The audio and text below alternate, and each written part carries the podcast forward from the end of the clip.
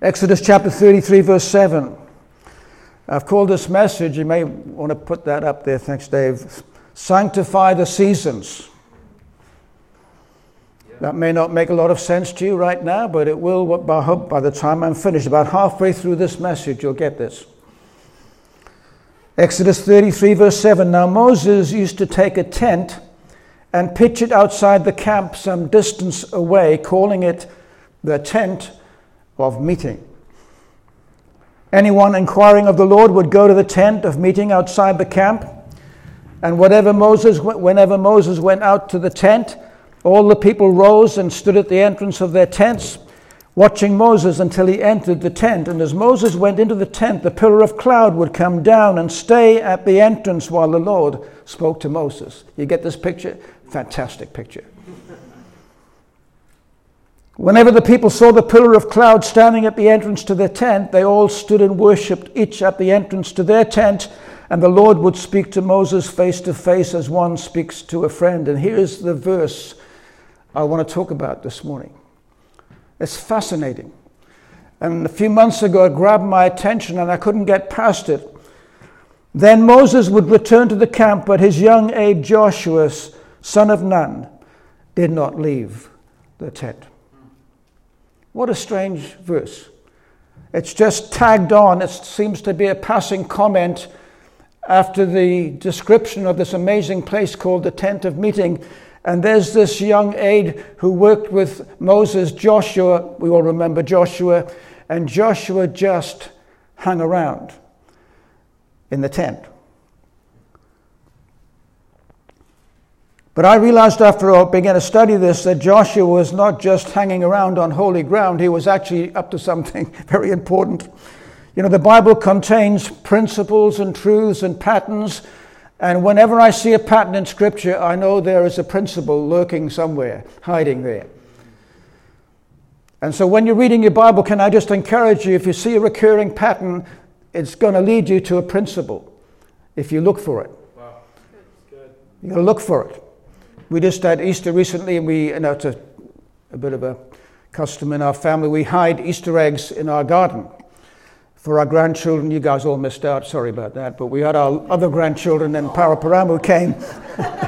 I ate all of your Easter eggs. No,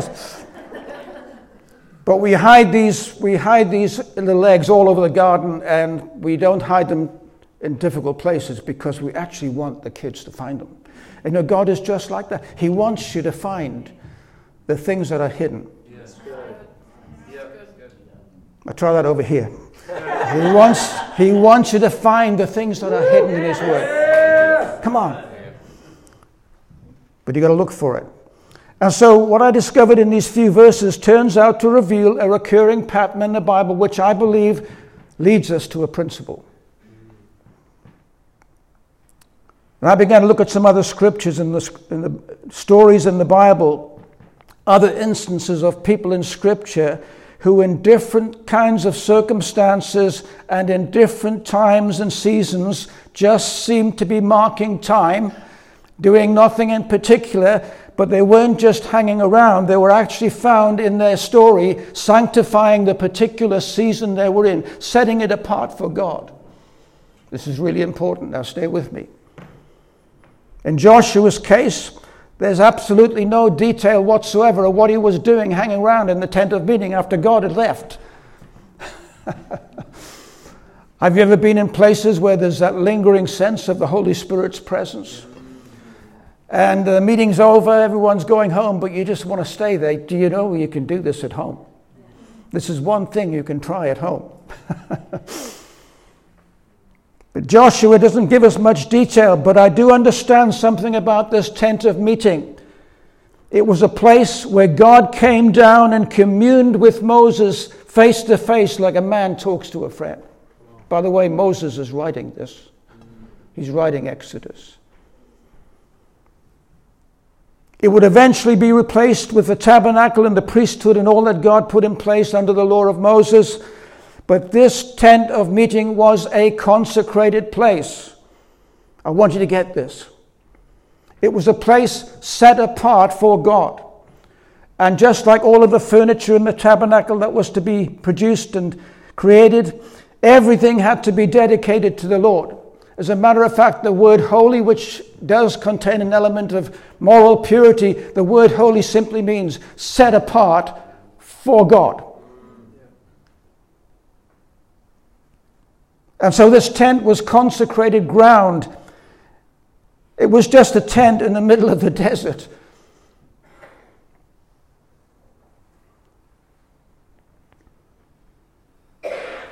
Here's what I realized two things very quickly. You and I can create a tent of meeting, holy ground, if you will, a holy place of encounter and engagement anywhere, any place, anytime.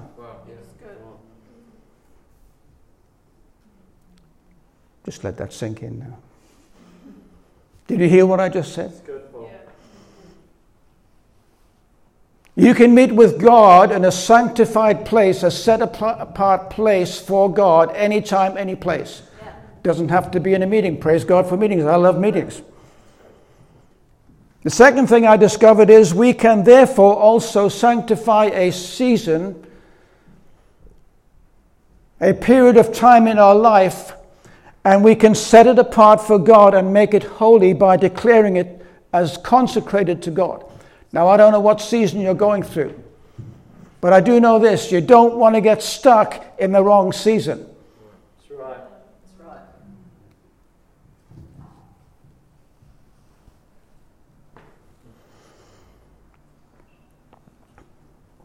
Oh, there are people stuck in seasons. Anybody feeling stuck in a season? Thank you for your honesty.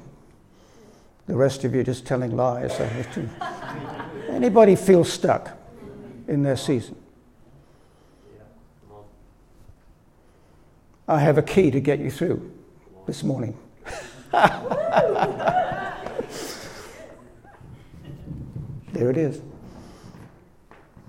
Set it apart for God. You see, the Bible tells me that there were all kinds of people meeting in all kinds of places, not necessarily a tent but consecrated places in valleys and deserts and caves and prison cells and fiery furnaces and arks in the storm, lions' dens, altars of personal sacrifice. People went through all kinds of rubbish stuff, garbage, bad, horrible valley seasons. But what I discovered in the Bible, they actually turned their season into a consecrated place by setting it apart for God. It wasn't an accidental thing. It's something you have to actually do. Yeah, it's good. Yeah. This will bless you if you let me tell you. if you say amen in your heart. I think about David. Let me just give you a few examples. So David, the shepherd boy, was destined for kingship. He, he was anointed by uh, Samuel was it? I think it was, and, and he was actually destined to be the king. He couldn't enter into his destiny. What's he doing? He's on a mountainside somewhere looking after sheep for crying out loud. The future king of Israel. Rejected by his brothers, rejected by King Saul, but instead of wallowing in self pity and sadness, he's singing songs of worship to God and writing music that you and I actually sing today. Isn't that amazing? Yeah, come on. He tuned into God and he set apart that season of his life and said, God, I'm going to be the best version of myself you've ever seen. I'm going to just worship you. And he made that place up on the hillsides holy ground, and God was with him in a very special way. Amen. It looked like a setback. He didn't get depressed, dismayed, and discouraged. He encouraged himself in the Lord and sanctified the season, consecrating it to God, making it holy, set apart for God. Yeah, it's good, Paul. Well, think about Joseph. You remember Joseph? He was his father's favorite, and his brothers hated him for it, and so they threw him down a, a well, and eventually he ended up being sold as a slave. And you know the story. He ends up going to a certain place and gets accused of something that he didn't done, and now he's in prison. And what's he done? Wrong. That was not a hard question. he did nothing wrong. He's faithful to God. And in the prison cell, he could have been saying, Come on, God, what's this all about? Separated from his family, didn't want to be there. But he's obviously in touch with God because God gives him dreams. He's tuning into the Holy Spirit. And actually, what happens is he's actually sanctifying that prison cell. I am sure prison cells back then were not very nice. They'd be stinky, dirty places, probably with a few rats and mice running around and horrible, creepy, crawly things. And it would be filthy and dark. But he set that little place apart as his tent of meeting with his God. I haven't got to my point yet. He turned the dungeon into holy ground, basically. Because when you set something apart for God, it's holy ground. And he's likely to turn up. Turn with me, if you would, for a moment to Luke's Gospel, chapter 2, and verse 25. Here's an interesting story about a man called Simeon. He was uh, some kind of priest in the officiating priest at the temple. Listen to this Luke's Gospel 2:25 Now there was a man in Jerusalem called Simeon who was righteous and devout he was waiting for the consolation of Israel and the Holy Spirit was upon him It had been revealed to him by the Holy Spirit that he would not die before he had seen the Lord's Messiah wow what a promise Moved by the Spirit, one day he went into the temple courts when the parents brought in a child, the child Jesus, to do for him what the custom of the law required. Simeon took him in his arms, praised God, saying, Sovereign Lord, as you have promised, you may now dismiss your servant in peace. I've seen him. You can take me home. My eyes have seen your salvation, which you've prepared in the sight of all nations, light for the revelation of the Gentiles and the glory of your people Israel. You know, he'd received a word from the Lord and he just hung around. He was obviously had duties there, but he was waiting. Anybody waiting for something? Nobody over here waiting for anything. All everyone, all the waiting people are over here. This is where most of the altar call will make a big space over this side here. We don't know how long he'd been waiting. He was getting on in years. By the way, old guys rule, by the way, just want to put that in there. But he was waiting patiently for the fulfillment of the promise. He sanctified that season, set it apart for God, and believed with all of his heart he was going to see Jesus before he shuffled off his mortal coil. a bit of Shakespeare in there just for. I want to tell you, friends, when you feel like you're marking time, the Holy Spirit never wastes anything. You can actually redeem the time waiting if you'll just sanctify the season. Amen. Just a few verses later, Luke 2:36, there was also a prophet, Anna, the daughter of Penuel of the tribe of Asher. She was very old. She had lived with her husband seven years after her marriage, and there was a widow. There she was a widow and she was 84 years of age. She never left the temple. That sounds a bit like Joshua. Never left the tent of meeting. She never left the temple. Worshipped night and day, fasting, praying, coming up to them at that very moment. Wow, what a God moment that was. She gave thanks to God and spoke about the child to all who are looking forward to the redemption of Jerusalem. What's Anna doing there? Elderly lady, bless her heart faithful, just hanging around in the temple. No, no, she's not. She's waiting. She's, she's actually sanctifying the season. She, there's not a lot for her to do at that age, you know. That's a lie right there. I've never been so busy in my life. So far as anything connected with you regarding what happens when you sanctify the season, well, I won't wait too long. I'll just let, let's get into this. See, in Joshua's case, sanctifying the season preceded a suddenly of God. And I'm going to show you from the scriptures in every case, every sanctified season is followed by a suddenly from God. There's one thing about God, he's, you know, his ways are not on but he's consistent. there are some things we can say God will do. We actually sang it today. Why? Because he's faithful. Yeah. Amen.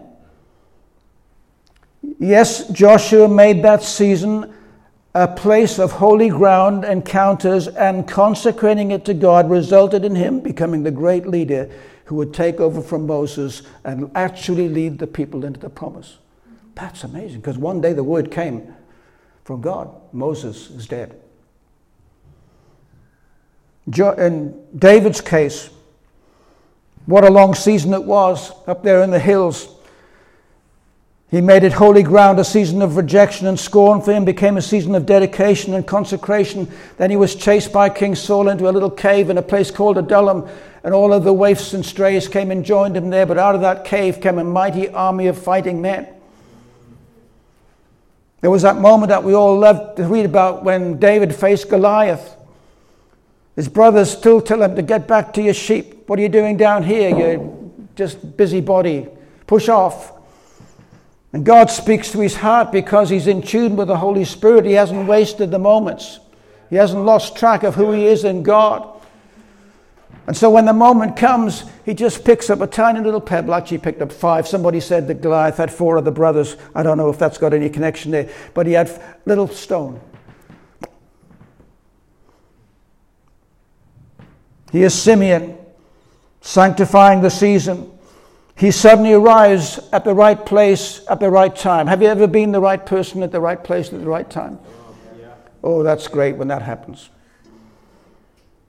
Anna the prophet, dedicated, consecrated. Did you notice the words? She never left the temple. It was more than just the building. She never left her connection with the Holy Spirit. She just kept in tune with God. And you know, so I, I, I see this significant thing here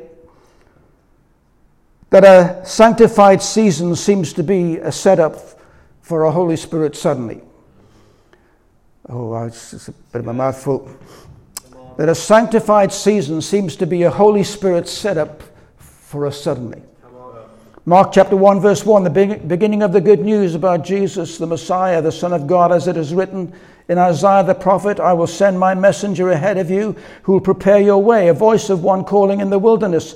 Prepare the way of the Lord, make his path straight. So, where's John the Baptist been? Well, he's been in the wilderness. Strange man. Camel's hair, clothing, eating locusts and wild honey. What's he doing there in the wilderness? Walking around, I suppose, just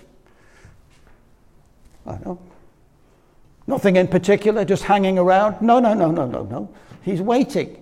Yeah. He's setting this season apart because God has spoken to him. And one day the word comes, here it is in verse 4. John the Baptist appeared in the wilderness. It's like, oh, there he is. Preaching a baptism of repentance for the forgiveness of sins. The whole Judean countryside and all the people of Jerusalem went out to him, confessing their sins. They were baptized by him in the Jordan River. On and on it goes.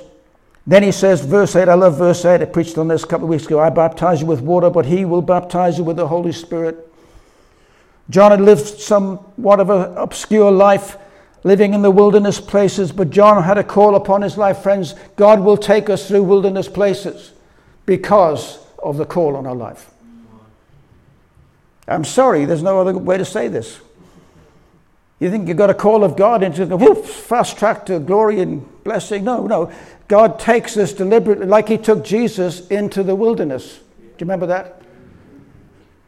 Baptized with the Holy Spirit. The Holy Spirit came upon, first thing, led by the Spirit into the wilderness.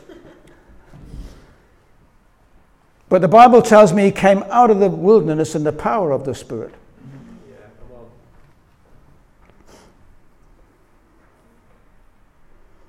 And so John's message was a get ready, something is coming message. Prepare the way of the Lord, make his path straight. And so in John's Gospel, chapter 1, verse 29, here's a suddenly. John saw Jesus coming towards him and said, Look, the Lamb of God who takes away the sin of the world. I mean, he's just doing what he's been told to do by God, and then he sees him. And you might say, well, he knew John, they were related. Well, listen to this. This is the one I meant when I said, A man who comes after me has surpassed me because he was before me. I myself did not know him. But the reason I came baptizing with water was that he might be revealed to Israel. Then John gave his testimony I saw the Spirit come down from heaven as a dove and remain on him. I myself did not know him. But the one who sent me to baptize with water told me, The one on whom you see the Spirit come down and remain on is the one who will be baptized with the Holy Spirit. I have seen and testify that this is God's chosen one. Look, the Lamb of God. He was as surprised as anybody else. He was not expecting. Suddenly he saw Jesus. Oh, Holy Spirit said, That's him. Holy Spirit set up. Stay faithful in the seasons. Set them apart for God in the high places and the low places. Make it holy ground, ground that has been set apart for Him. Whatever the circumstances might be, it could be a mountaintop, it may be a valley season, it could be in the middle of a spiritual battle that you're going through, sickness, problems relationally. If we will just learn as believers to set the seasons apart for God and say, God, I'm going to make this holy ground right here. And I'm going to be the best, the best version of myself that I can possibly be in this season. And then get ready for a suddenly. Yeah, it's good.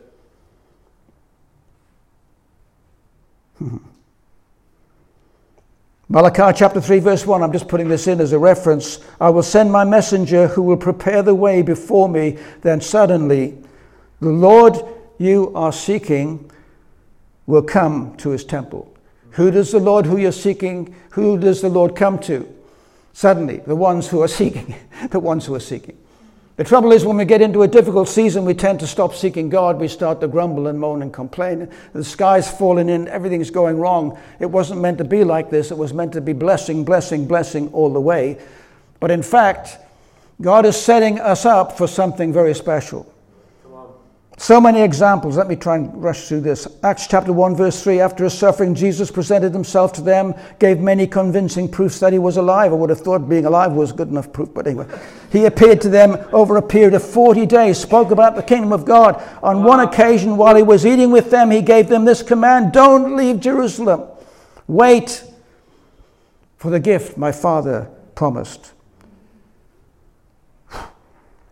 Here's these disciples They've just watched Jesus be taken off the cross, dead, brutally beaten, crucified, placed in a tomb, a huge stone placed on the tomb. We just celebrated this recently, didn't we, at Easter time? And they're depressed and they're afraid and they're hiding. And Peter's denied Jesus three times with a curse when he was challenged as being one of those who knew Jesus. And now there suddenly has come. He's alive. Let's do this, they say. I mean, if Jesus can conquer death, then he can take over this Roman occupation, sort this out. Are you going to restore the kingdom to Israel at last? He says. One of them says. And Jesus says, Don't do anything. Just, please, just wait.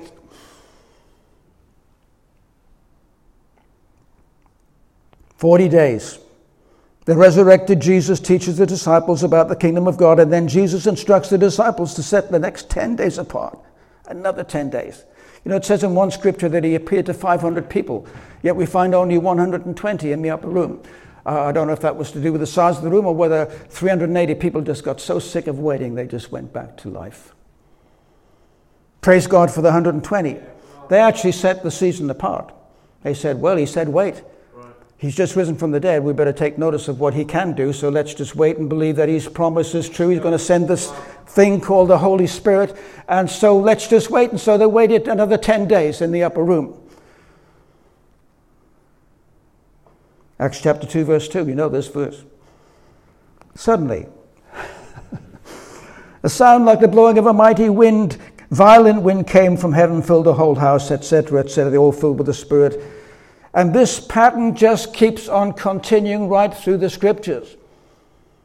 When we sanctify the season and make it holy ground, whatever that season looks like for you, there is a sudden, I, I can just about, I can almost say it by faith, there's a, I'm guaranteeing there's a suddenly coming. Because it's right through the scriptures. I could talk about Job. His wife said to him one day, Why don't you just curse God and die, Job? And he said, Even though he slays me, I will not betray him. I'll trust him. Gideon. Oh, we could go on and on and on.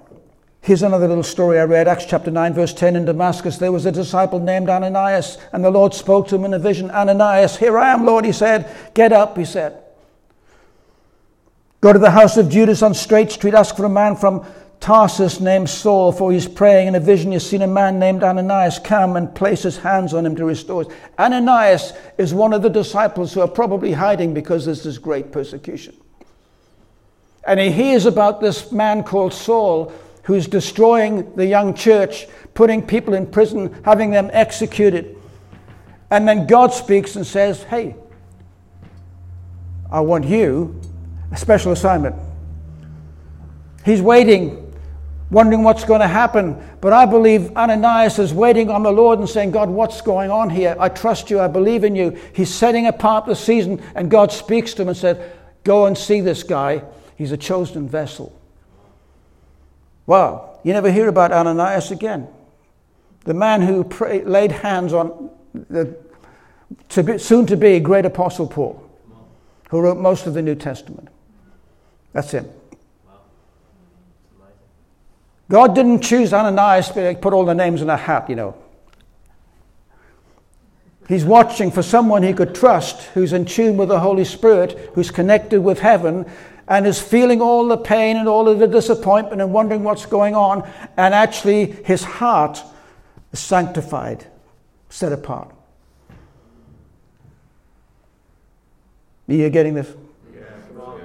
I want to tell you, friends, God's got special assignments set up for people. Don't get stuck in the season.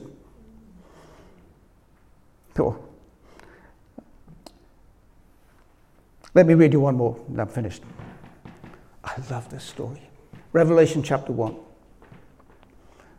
Apostle John, the last apostle to die, all of the apostles have been executed. There is a historical record that the Roman Emperor Domitian had tried to boil him in oil and they couldn't kill him. So they decided the best thing to do with an evangelist to hurt him would be to put him on an island where he couldn't preach the gospel. So that's what they did, put him on the island of Patmos. He probably could have walked around it in a day or so.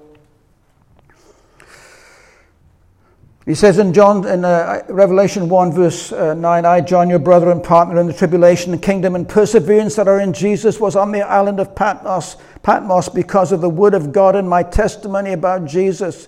On the Lord's day,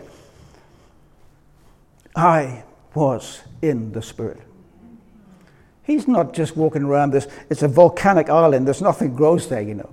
Maybe he looked at a few penguins. Oh, I don't know what they have around there, birds. There's nothing. You couldn't even pick a flower. And he's walking around that place, but he's not wasting time. He's in the Spirit. Why? Because he's actually set the season. If I'm going to be on this island till the day I die, I'm going to make this island work for me. Yeah, come on. So good. And so he sets that season apart, and on that particular day, he was in the Spirit. Glory to God. And the next moment, he sees the arisen, ascended, glorified Son of God. Jesus appears to him, eyes like blazing fire, his face shining like the sun in all of its brilliance. Out of his mouth came a double edged sword, and I fell dead at his feet, he said. The glory of God was so intense. That's uh, suddenly worth waiting for. And that book that he wrote, that revelation that he had, has been read by every generation and will continue to be read by every generation of Christians until Jesus comes to give us insight and understanding. Wow, that's probably worth being exiled on an island for. Be careful what I say here. My point is, Just going to do something really crazy.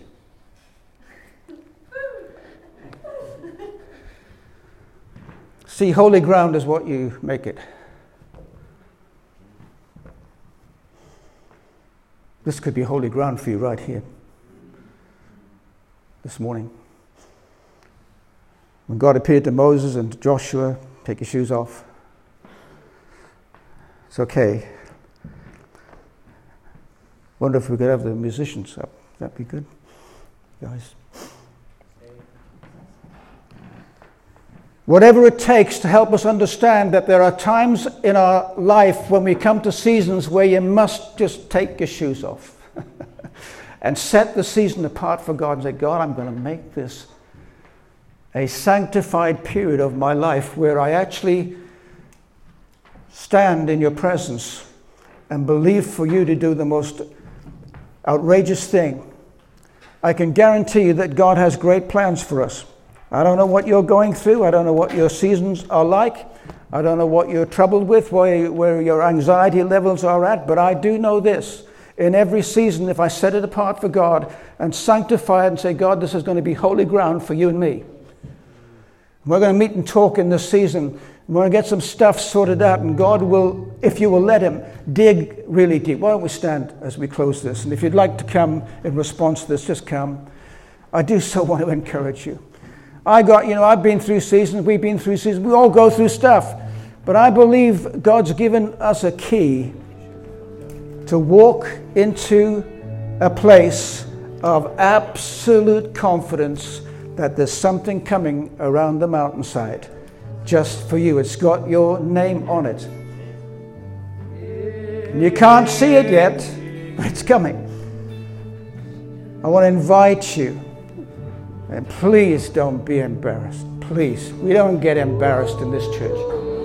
If God's speaking to you by the Holy Spirit, you might want to kick off your shoes. I'm not asking you to do that, but if it makes if it makes this significant for you, just kick your shoes off and get out here and let's pray. And let's agree together by the Holy Spirit that He'll bring you through this into His sudden